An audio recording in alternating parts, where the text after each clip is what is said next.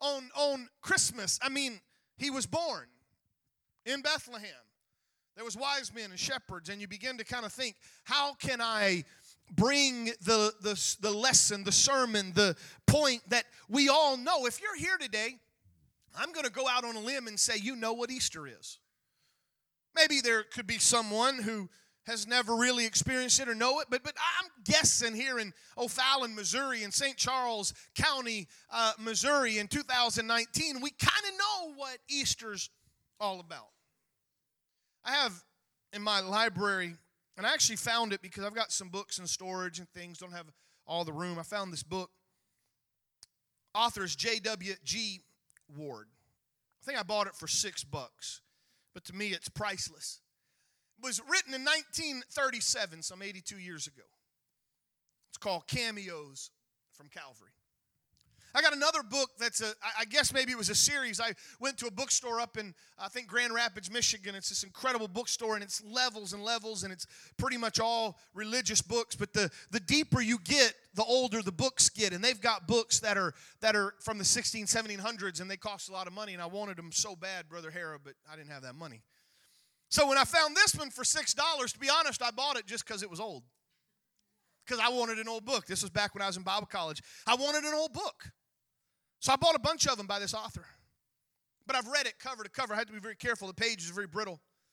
A couple months ago, I brought another book I have out that was from the eighteen sixties that, that I have in my library, and I've, I read that one very, very carefully.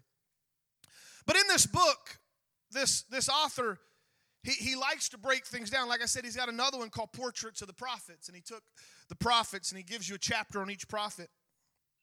But Cameos from Calvary, he takes time. It's Anna, Annas, the degenerate, and Caiaphas, the time server, the good man of the house, the owner of the garden, the faces around the fire, Pilate, the irresolute, the wife of Pilate.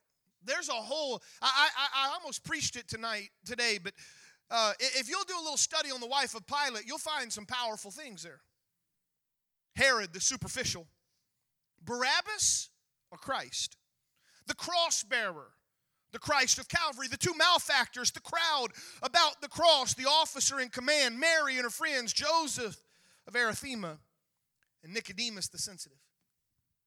And when you begin to look, you realize that, and, and, and Sister uh, Harding, Charlotte Harding, talked about the Max Lucado, um, uh, whatever it was, devotion that you read. And you, you begin to see that Calvary was a a a. play that took place, if you will. It, it, it had actors, it had characters, and each one of them have a part. Each one of them so important.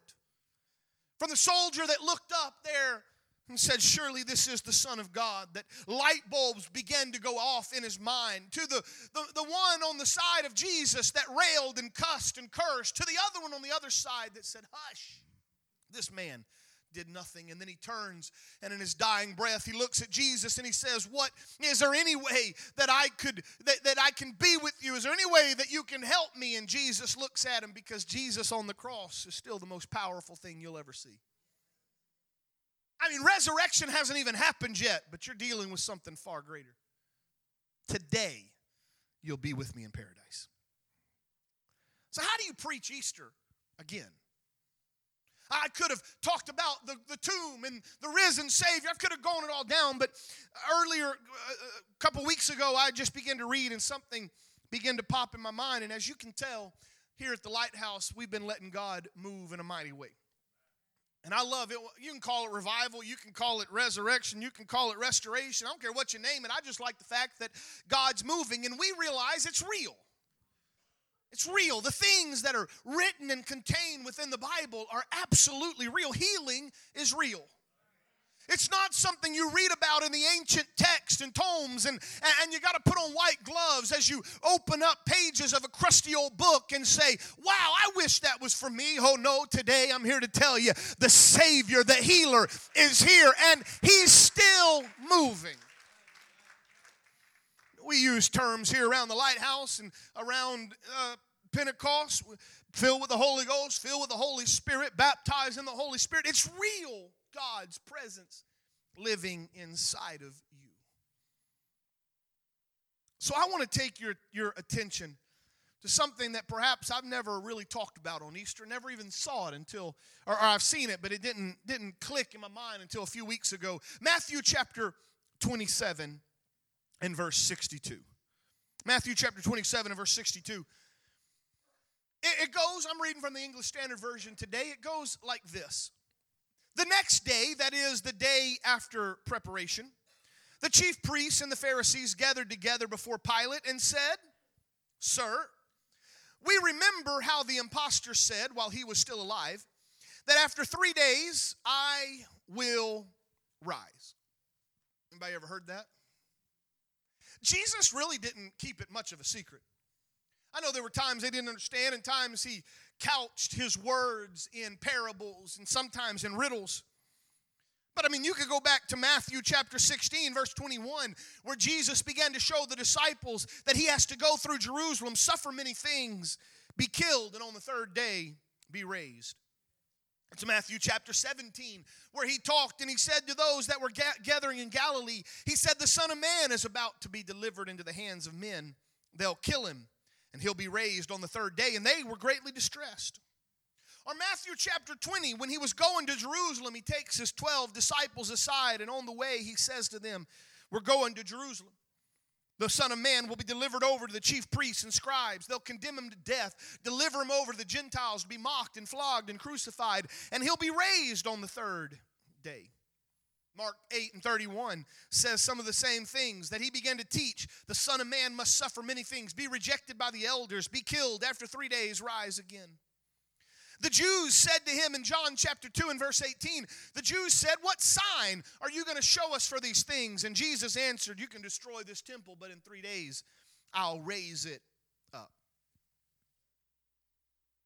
And so this had gotten back to the chief priests. This had gotten back to the Pharisees and the Sadducees, maybe even to Pilate and Herod. It had gotten back, and so they gathered there, the chief priests and the Pharisees. They come before Pilate. It's the meeting of the religious leaders and the governmental leaders, and together they say, "We remember how this imposter said that he would die and three days be rose again, raised again."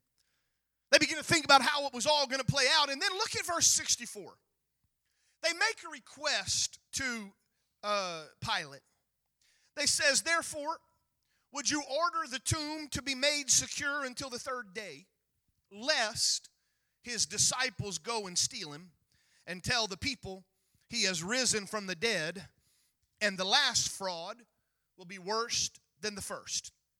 And Pilate said to them, "You have a guard of soldiers. Go and make it as secure as you can." And they went, they made the tomb secure, they sealed the stone, and they set a guard. You know, just in case, Pilate, these disciples get kind of, they, they want to keep this, this fraud going. Let's, let's, I don't want them to come and steal the body, and then they say, "Oh, he's risen," and, and, and then, you know, we're going to have this, this, this cult going on. What are we going to do? Let's make it as secure as we can.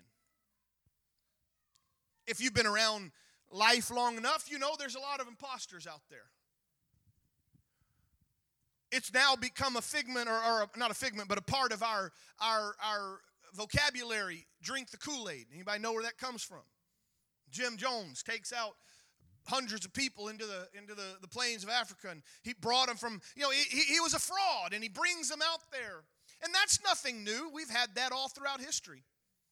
We've all had that, people who claim to be the Messiah, people who claim to be able to do this. There's there's constantly uh, uh, miracles, if I could use that word, of, of statues that weep and, and statues that, that bleed blood, and then later on find out somebody hollowed the statue out and put some fake thing, and they find that it's fraudulent, it's impostures, and, and, and people get carried away with that sometimes. People will take it and run with it. In, in Jesus' time, the Pharisees, the chief priests, perhaps even Pilate himself, were a little concerned that this imposter might fool them once again. And so they set a guard, set a guard absolutely scared that the disciples would lie and affect what they're doing. don't know what hold the disciples had on them. I've tried to put myself in their shoes and figure out why in the world twelve ramshackle group of men who came from various walks of life, some of them not very learned, and, and why this, this carpenter's son, if I can just put him in human terms, why this carpenter's son, I've tried to put my mind, why were they so scared of someone that they just killed? But I'd like to tell you today that if you think the disciples could have affected their world when Jesus died and they could go steal the body away and they could fabricate and make up some crazy story, Brother Norm, and, and kind of, you know, keep playing that fraudulent thing out. If you were scared of those disciples then, Pilate, you ain't seen nothing yet.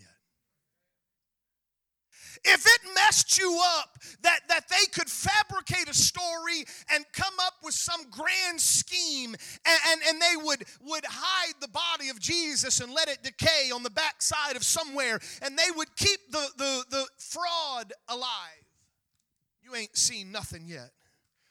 Because the Bible tells me that on the third day, as we like to say, when Sunday dawned and this tomb was broken open by the power of God and light burst forth and the one that had been dead for three days now steps out in the power of resurrected glory. If you think you could keep the disciples bottled up when their, their leader and their uh, uh, king had died, what do you think you're going to do when he steps into their midst and says, Thomas, why don't you put your hands in my my uh, uh, the, the, the places where the, the, the nails were? Why don't you thrust your hand in my side? Pilate, you ain't seen nothing yet. It messed them up. Matthew chapter twenty-eight and verse eleven. While they were going, behold, some of the guard went into the city and told the chief priests all that had taken place. This is when Jesus had resurrected. I mean, it blew them back. They're laying there in a heap of Of, of basically as dead people. They're unconscious. They have no idea hardly what's going on. And they come, and when they assembled with the elders and they took counsel. So you've got these, these men of war that have seen battle. They have faced the horrors of war. And now they're coming and they're saying, we can't explain it. All we know is there was lightning and thunder, and there was an earthquake, and the stone began to roll away from the temple, from the from the tomb, and out stepped the one we put in there three days ago. But he looked a little different. He shone in his glory. There were angelic beings all around them, and we don't really know what to do with this information. Matthew chapter twenty-eight tells us they gave him a sum of money to the soldiers, and they said, if anybody asks, tell people his disciples came by night and stole him away while you were asleep.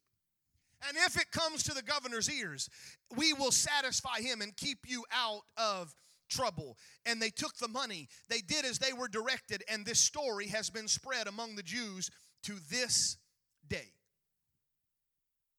I'm just kind of put it in perspective. Grizzled veterans of war.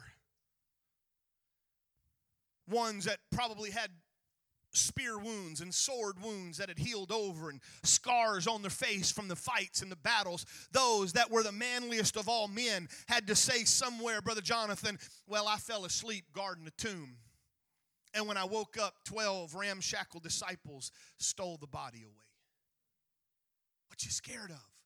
What you're afraid of, what's worrying you, because you haven't seen anything yet, because you let a disciple that was a coward at Calvary, that couldn't hardly admit that he was with Jesus, and Peter who denied and cussed and cursed and ran away, and but you let that same Peter get a glimpse of the one that he watched be put in the tomb, but you let that Peter realize everything that Jesus had told him is now coming to pass, and greater things than these will you do also. You let that Peter sit himself in an upper room like Jesus said, let him kneel down and pray for a couple days and let the Holy Ghost come upon him like it did in the book of Acts when it said suddenly there came a sound from heaven as of a rushing mighty wind and it filled all the house where they were sitting and there appeared unto them cloven tongues like as a fire sat down on each one of them and they were all filled with the gift of the Holy Ghost. And Peter gets up and he says, hey, this is that that was spoken of by the prophet Joel. In the last days saith the Lord, I will will pour out of my spirit upon all flesh.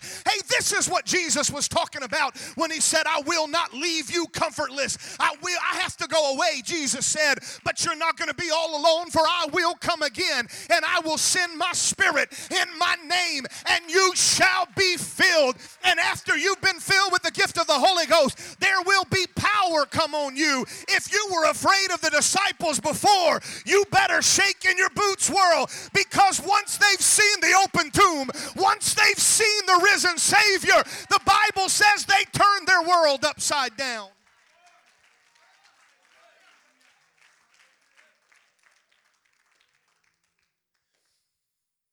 Imagine, and I, I've used this illustration before, if you keep notes, I know I have.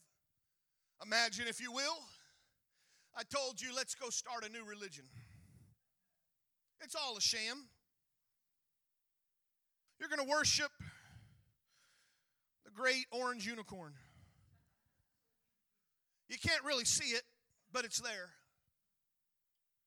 But it, let's, let's, let's keep it a secret. Let's not tell anybody, really, and maybe it'll sweep the world and will become important. And so we make up a story. We put our own doctrine in. How the great white unicorn shows up, and or, or what I say, orange, purple. See, I've already forgotten. That's how bad it is when you start your own religion. Orange. You get the orange unicorn showing up. Let's make it up. And, and maybe, just maybe, I could find one gullible person to join with me. Brother Matt, join with me. All right, you're gullible enough to believe the great orange unicorn. All right? I know it flies in the face of reason. I know it flies in the face of everything. And, and you play along, and then uh, the religious rulers get aggravated, and they say, you know what, Matt, do you believe in the great white, great orange unicorn? Matt says, absolutely. With all my heart, I believe in the great white, great orange unicorn.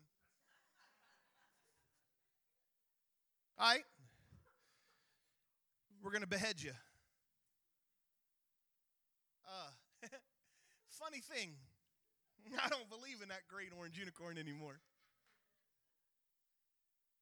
Brother Zane, I know you've said and you've you've been preaching it all over that you believe in the great orange unicorn. That's awesome. We're going to boil you in oil. Funny thing. That's not real. And then we'll throw you in jail. We'll execute some of the leaders. And, and then we'll persecute everyone that believes. We'll take them and we'll flail the skin off of them. And we'll use it as lampshades like Nero did of the, of the Christians. And, and we'll boil you. We'll cut you in half. We'll pull you apart with horses. We'll throw you to the lions. And, and all of the sudden you'd find that those that believed in the great orange unicorn would say, you know what, this was fun while it lasted. But I'm not ready to die for this thing.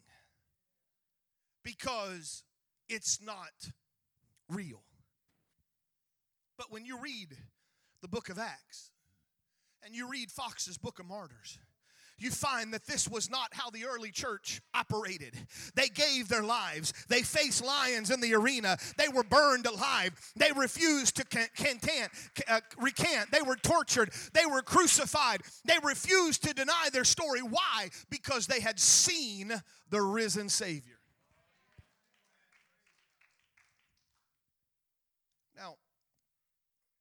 I had it in my notes, but I get so excited to preach, forgot to do it. So I got to say happy birthday to my wife. She was uh, turned twenty-four Thursday.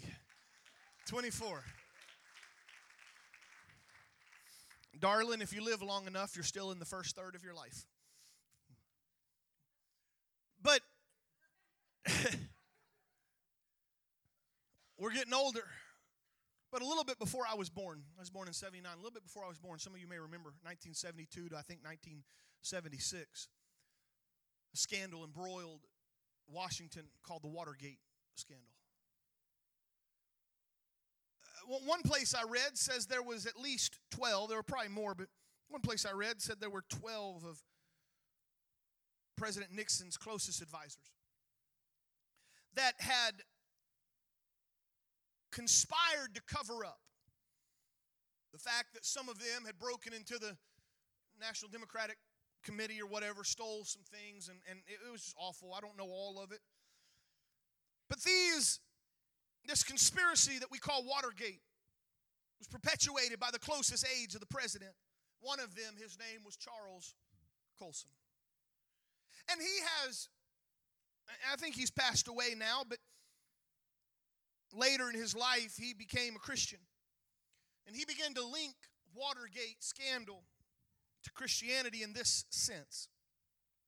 He said that these powerful men, these, these twelve powerful men that, that were, were part of this conspiracy to cover up what had happened, they were intensely loyal to their president. But one of them, John Dean, turned state's evidence and testified against Nixon. And this is why John Dean said it. He said, I did it to save my own skin, and he did it two weeks after they informed the president what was going on. Two weeks.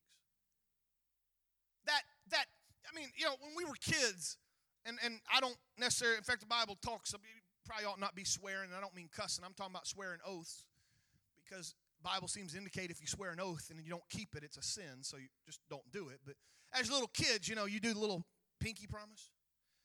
Blood brothers, any of you ever been blood brothers with anybody? Any of you go back far enough, do something stupid like that? And, uh, you know, I, I promise we won't tell anybody. We won't tell mom. We won't tell dad. This is our secret. This is our pact. We, we've got it. We're not going to tell anybody. Mom gets out the belt in that hard-fought alliance. My brother squeals like a little girl. And I'm sitting there going, seriously, dude? The real cover-up of Watergate, the real lie, could only be held together for two weeks before everybody began to jump ship. The fact was is that those that were in part of that, those around the president, they, they, were, they were facing an embarrassment. Some of them were facing prison, but nobody's life was at stake. I know President Nixon had to, you know, he, he was, he, he was uh, impeached and, and then he resigned. I, I get all of that, but nobody's life was out at stake. But Charles Colson began to look at that, and he began to examine this thing called Christianity, and he said this, and I quote, but what about the disciples? Twelve powerless men, peasants really, who were facing not just embarrassment or political disgrace, but beatings and stonings and execution. And every single one of those disciples insisted to their dying breath that we had seen Jesus' body raised from the dead. Don't you think one of those apostles would have cracked? Don't you think one of those apostles would have recanted before they were beheaded or before they were stoned? Don't you think one of them might would have made a deal with the authorities, but not one did? If you were scared of them before the resurrection, then you need to understand that once they've seen him, there's no stopping him. Those twelve or so Watergate conspirators could not keep a secret for two weeks. But if I could use it this way, you're telling me that twelve apostles could keep a lie for forty plus years. Or even then that begin to go after that. I find it very interesting. Let me take you to the book of Acts. I love Acts. Acts is the story of the church. And, and we're all going to church and we're all part of church. But if you want to know how church ought to be, you ought to start in the book of Acts. That's where it all started. And I kind of think that's where I want my church to be. I want my church to be found within the pages of the book of Acts. If Peter and Paul were preaching it, I want to preach it. If Peter and Paul were experiencing it, I want to experience it. I want to see it. After the day of Pentecost came and, and this incredible outpouring of God's Spirit was there, they were filled with the Holy Ghost. They were walking uh, uh, uh, in, in their communities, and people are, are being converted. It's an amazing thing. There's baptisms happening every day. They walk in. Peter and John walk into the temple one day, and there's a lame man, lame from his mother's womb, and he says, can you, can you give me some alms? He's got a little cardboard sign that says, hey, I need some help. And Peter and John look at him and say, hey, silver and gold, I don't have any right now, but what I do have, in the name of Jesus, rise and walk. And that man began to stand on feet that haven't worked all his life, and immediately his feet and his ankle bones received strength. And the Bible says he went leaping and running through the temple. And the Pharisees and the Sadducees and the chief priests got really mad that this man was healed. It just, the, the irony, the, the stupidity kills me. I want God to move in my church. If somebody walked into my church sick and they're healed in the middle of the service, you're not going to interrupt me by someone saying, hallelujah, they're healed. But instead it was their uh, philosophy, the Sadducees, Pharisees, and, and priests, it was their philosophy Let's bring Peter and John before the the the, the you know the, uh, the the magistrates, and let's really figure out what's going on. Maybe we can jail them. Maybe we can even kill them. It'd be a great thing. Let's just kill them because Jesus is healing. So they begin to preach. John began to talk. Peter began to talk. But in in the book of, of, of Acts chapter five, and I want to bring your attention to uh, around verse twenty-seven. They had already told Peter, James, and John, and the rest of the disciples, they told them, don't preach, don't talk about this Jesus. Perhaps the story is still being circulated that they stole the body and they had it hidden somewhere. Verse twenty-seven of Acts chapter five, when he brought them in and set them before the council, the high priest question them and saying, we've strictly charged you not to teach in this name. Yet here you are, filling Jerusalem with your teaching, and you intend to bring this man's blood upon us. And Peter and the apostles said, we must obey God rather than men. And the God of our fathers raised Jesus, whom you killed by hanging him on a tree. And God exalted him as his right, as a, at his right hand as leader and savior to give repentance to Israel and forgiveness of sin. And we are witnessing these things, and so is the Holy Spirit, whom God has given to those who obey him. And, and so they're preaching and they're talking, and oh man, the Sadducees, Pharisees are getting so mad, they're enraged, they want to kill him. But there's one by the name of Gamaliel, a teacher of the law held in honor by all the people. And I want you to listen to what he says. He stood up and he gave orders. He says, why don't you take Peter and John and the rest of them, take them outside. We need to talk here just in our in our little setting. He said, men of Israel, take care with what you're about to do to these men. Because if you remember before the, these days, Thaddeus rose up claiming to be somebody, and a number of men, about four hundred, joined him, and he was killed, and all who followed him were dispersed, and it came to nothing. If you'll read some of your Bible history, you'll find that this was kind of a common occurrence with Thaddeus, was a person who claimed to be the Messiah.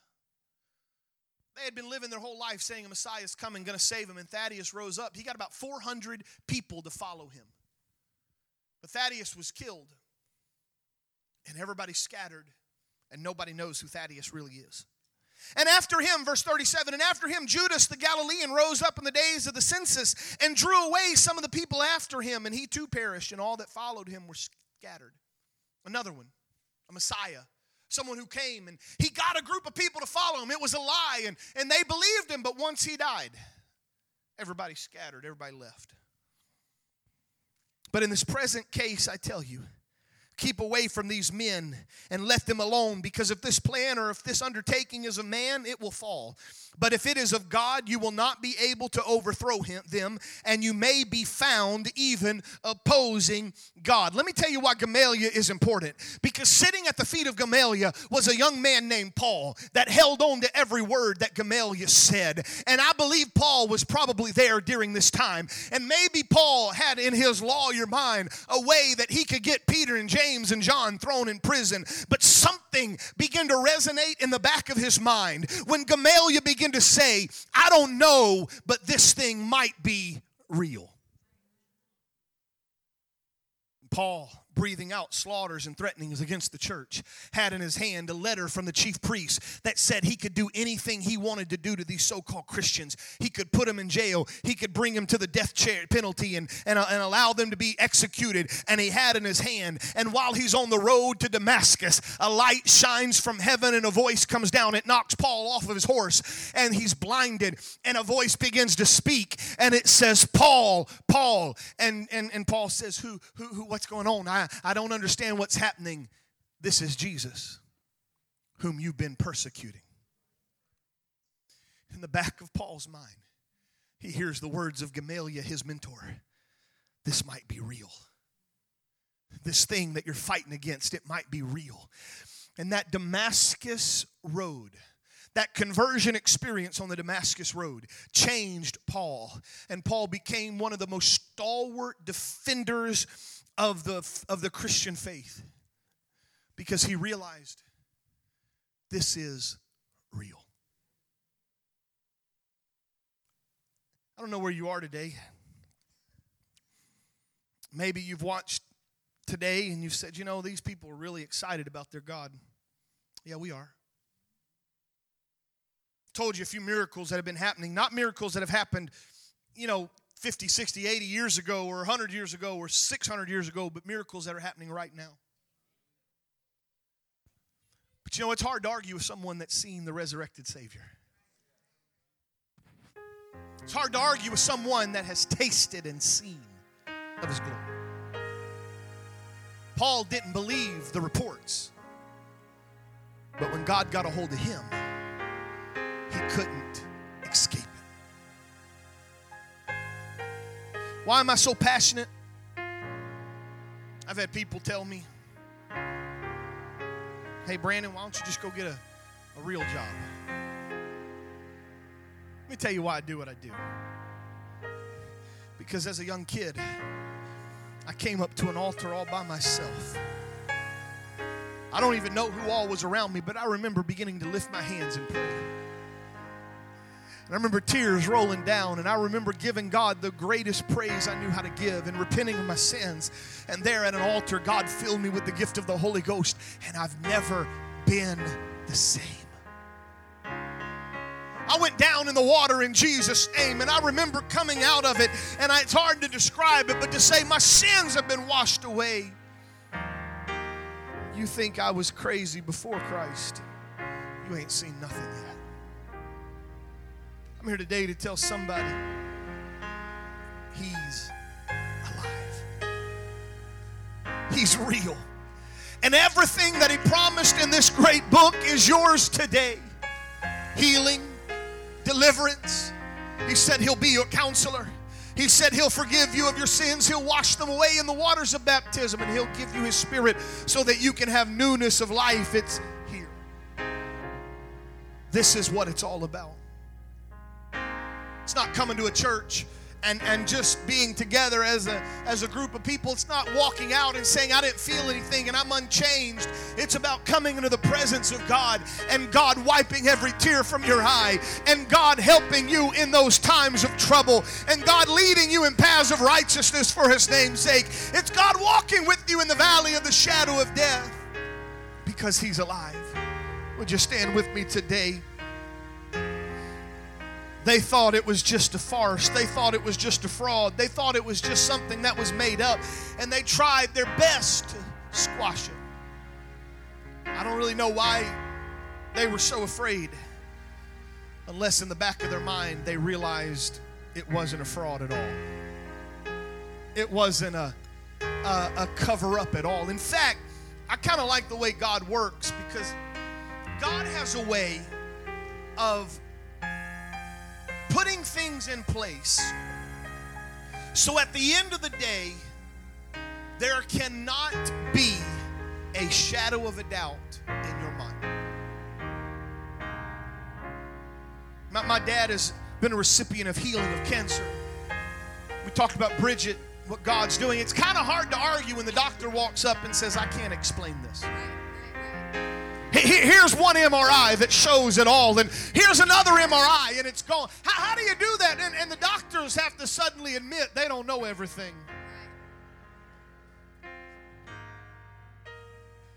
So what we're going to do, Chief Priest said, we're going to get our biggest and best warriors, and we're going to put them in front of a tomb that that two people can hardly roll away the door. And we're going to set a, a, a seal, a wax seal on that tomb that if it's broken, we'll know. And we'll guard it. If those disciples had wanted to steal the body, there was not one way they could have achieved it. But Jesus said, hold on a second. In the world, there's this meme that says, and you've seen it, you know, hold my beer. You've seen that? That didn't start with beer. Jesus said a long time ago, but he didn't say beer. He just said, here, here, hold my grave clothes for just a second. You got them in front of me. You've got everything. How about this? How about we make a definitive proof that the one you put in the tomb is the one that's going to walk out? Because you can't argue when he knocks them down. You can't argue when the when the angels show up. He says, hey, hold my grave clothes for a moment. I'm going to walk out in the power of a resurrected Savior. And if you think you could stop the disciples then, you ain't seen nothing yet, because he's alive and well in two thousand nineteen. This church has seen too much to hold it in. This congregation has been recipients of God's power too many times for us to just idly sit by. But instead, world, you haven't seen anything yet. What God's been doing around the Lighthouse, he's continuing. But I'm talking to other churches, and God's moving there too. I'm talking to other pastors and their presence and their church. The presence of God is there too. I hope you're ready, because God is doing a great work right now. And I don't know what you need today, but as our praise team begins to sing.